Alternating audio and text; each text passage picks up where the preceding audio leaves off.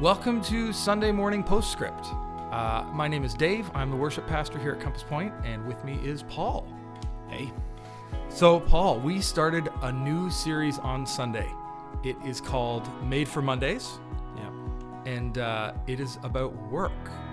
Uh, I, I think it's going to be a fantastic series. You kind of laid out this week what some of God's purposes and foundations are of work, kind of exploring Genesis and what that means for us today.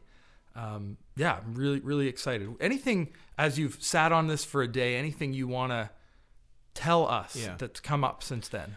Yeah, well, I mean, just you know, a way to start. Um, this over the holidays, I was actually sitting with my uh, family, and you know, we were having Christmas dinner, and we have a, a young nephew who likes to, you know, repeat prayers. You know, the sort of God is God is great, God is good. Let us thank Him for our food.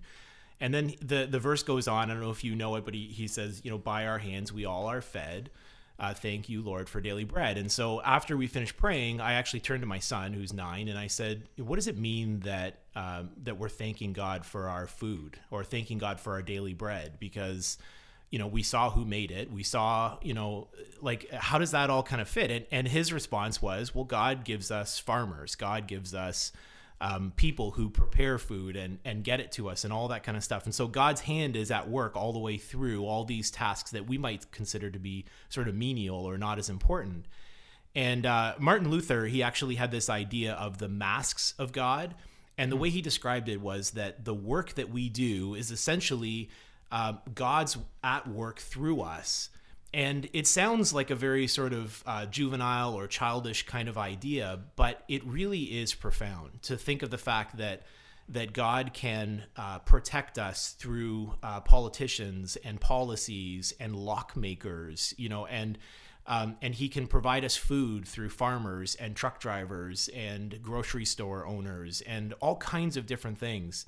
And to me, that's fascinating because, you know, so often we're praying for protection. We're praying for God to uh, do something in our life. And we recognize that so often it's people that are doing their work well that provides for us in some incredible ways. And, um, and God works through that. And I think that's a really fascinating concept and something that, you know, as I think about this series, you, one of the things I think we need to keep in mind is that we're going to get the most out of this when we start really thinking through our own context. Uh, where do I go to work on Mondays? What does that mean for the bigger picture?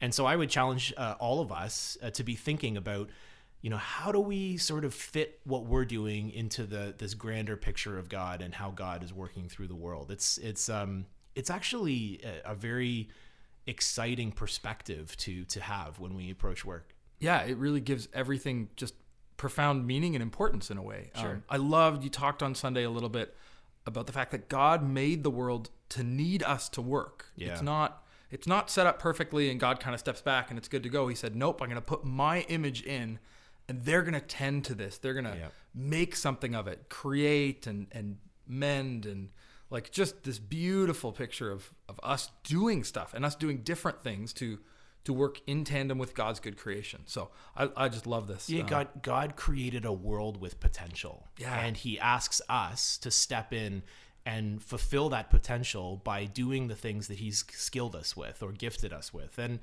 and the truth is we can't do it all alone, right? No. I mean that's that's it's pretty neat to see the way that that whole all works together. Yeah. Um. So I mean, in I, I want to take just a step back for a second. I love this foundation and this thing. What do you think? Some of the maybe the wrong ways that we've come to view work that maybe we're not even really aware of. What are some of the things that that might be working against this Right. in a way? Well, I think the biggest one is, you know, I started the, you know, on Sunday talking about Garfield and this idea of just, you know, hating Mondays, and we've we've really created a culture and, uh, um, you know, sort of a way of looking at things where we consider Mondays to be a bad thing, and we work for the weekends, and we, you know, we're working for that next holiday, and we go to work because we've got to pay the bills. We go to work because our kid needs, you know, braces, or we need to get, you know, our kid off to school or whatever it is.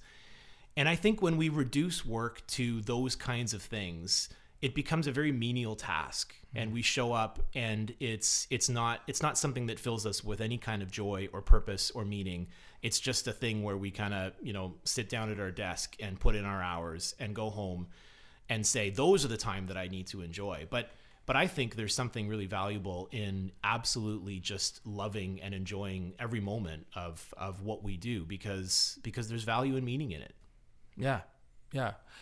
One of the things you, you touched on a bit um, was this idea of being proud of work. Now, Yeah. what what what does that look like? Can it be taken too far? Is it? Yeah. Well, I mean, isn't that a great? I, I think that's a question that we need to ask ourselves. Um, I, you know, as I was as I was going through this, I was considering the the idea that when God created the world, we're told in Genesis that He steps back and He looks at creation, and He says it's good, and He, and it seems to bring God pleasure in this idea that He's created something good. And I believe that at its heart, the the pleasure that we feel when we accomplish things is part of that image that's been created in us. And and this idea of being uh, proud of what we've accomplished or uh, find pleasure in what we've accomplished, uh, you know, in an evangelical kind of world, we really pushed that away and said that's a bad thing because you're you're turning it on yourself. And so we pushed that away. And and I think that obviously it's very clear that that kind of thing can go wrong really fast. We can get to a place where we spend all of our time, all of our energy focusing on trying to uh, bring pleasure to ourselves because of something that we've accomplished. I get that. Um, and I also understand the despair that comes when we don't accomplish. Sometimes that really weighs on us heavily in a way that it shouldn't. But having said all that, I think that perhaps we should sort of reclaim this idea that that it's okay to be proud of what you do. It's okay to sit back and say, "Wow, I had a good day. I had a great day. I I I did something. Uh, I accomplished something." And it doesn't have to be that you you know led a coworker to the Lord. It doesn't mean that you have to you say, "Well, I had a great day because." Um, you know, because I, I provided for some mission organization through the money that I support or raised or anything like that. That's, I mean, those are all good things, but, but we can have pleasure in the work itself. That is, uh, it's okay. We have to be careful, but I think it's okay. Well, it's, like everything else, right? There's God created the world full of good things, and our our heart's tendency is to take these good things and to either reject them completely or to turn them into idols and to love them way too much, right? That we we live in the GTA, and there's Yep. you know people work hard here. You have to work hard to to provide and to do things, and and there are people who are workaholics, and that's problematic. But I think you're right. Equally as problematic to being a workaholic is this this idea that we just go through the grind so that we can get to the real stuff. So we can so we can do what actually matters. Even even for Christians to say, you know, I'm just I'm making money so I can support the church, so I can give back to Jesus. Yes, absolutely, you need to do that, but you actually need to understand that God has called us to enjoy the goodness of work and the goodness of creation. We're meant to make something of the world around us. Yeah, absolutely. Absolutely. Um, so so what about this this idea of of mission and relationship as it as it engages with our work, right? How do we how do we balance that? How do we understand ourselves as salt and light in in our workplaces, but also understand that we're we're finding great joy in the work we do in itself. Yeah. So let, let me let me look at it from a different perspective because one of the things that you know we do and, and pastors do this all the time when they're preaching they they give illustrations and they tend to go to the same you know go to illustrations right like what if you own a company or what if you are a teacher and not of all of us are in those kind of situations Yeah. um, we don't all have the same kind of influence in places that we find ourselves. Um, there are some people who are listening to this who do own companies, who do have the ability to create a culture in their workplace, uh, whatever they're doing, uh, whatever they're they're producing or um, or creating, and um, and those opportunities. That's great. Uh, but the question often comes: What happens to those people who are uh, artists or who every morning who climb into a truck to go to work rather than sit at a desk. Uh, you know, how do they influence the world in a in a positive way? And um, and I think what we need to do is is kind of broaden our perspective, recognizing that yes, there will be opportunities where you get to you know share your um, share your faith in a, in a way that is either uh, expressed out loud or whether it's just it's because of your values or the way that you see the world. Um, uh, but there are also we we I hope we need to uh, share with people that you know that that uh, you know being a landscaper and and uh, clearing snow and doing these things is is beauty in itself. It's it's um, it's it's working towards creating a place that is more beautiful for for people for us. Um, and when we're missing those things, we notice it. And and I think that's kind of part of the key too. Like what happens if if people just stopped working? Uh, from from the jobs uh, that might be considered entry level jobs to um, you know to CEOs of companies, the world would change so dramatically because we'd be missing all these these um, these pieces that fill the space that we're in, right? Yeah, yeah.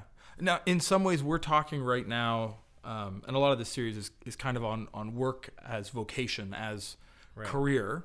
Um, what about what about work outside of that? Uh, I mean, you and I both go home from our day jobs here at the church, and we work around the house, right? We Yeah. we do projects. We also play. We have hobbies. We engage in sports. Um, and there are some people in our midst who are retired or who are disabled who don't who don't have careers in in uh, the same way. But how does this theology of work and this goodness of of making something of creation how does this affect those things?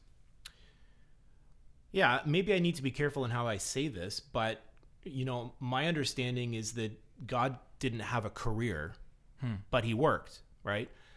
There's those things are certainly related, but they're not mutually exclusive. Yeah.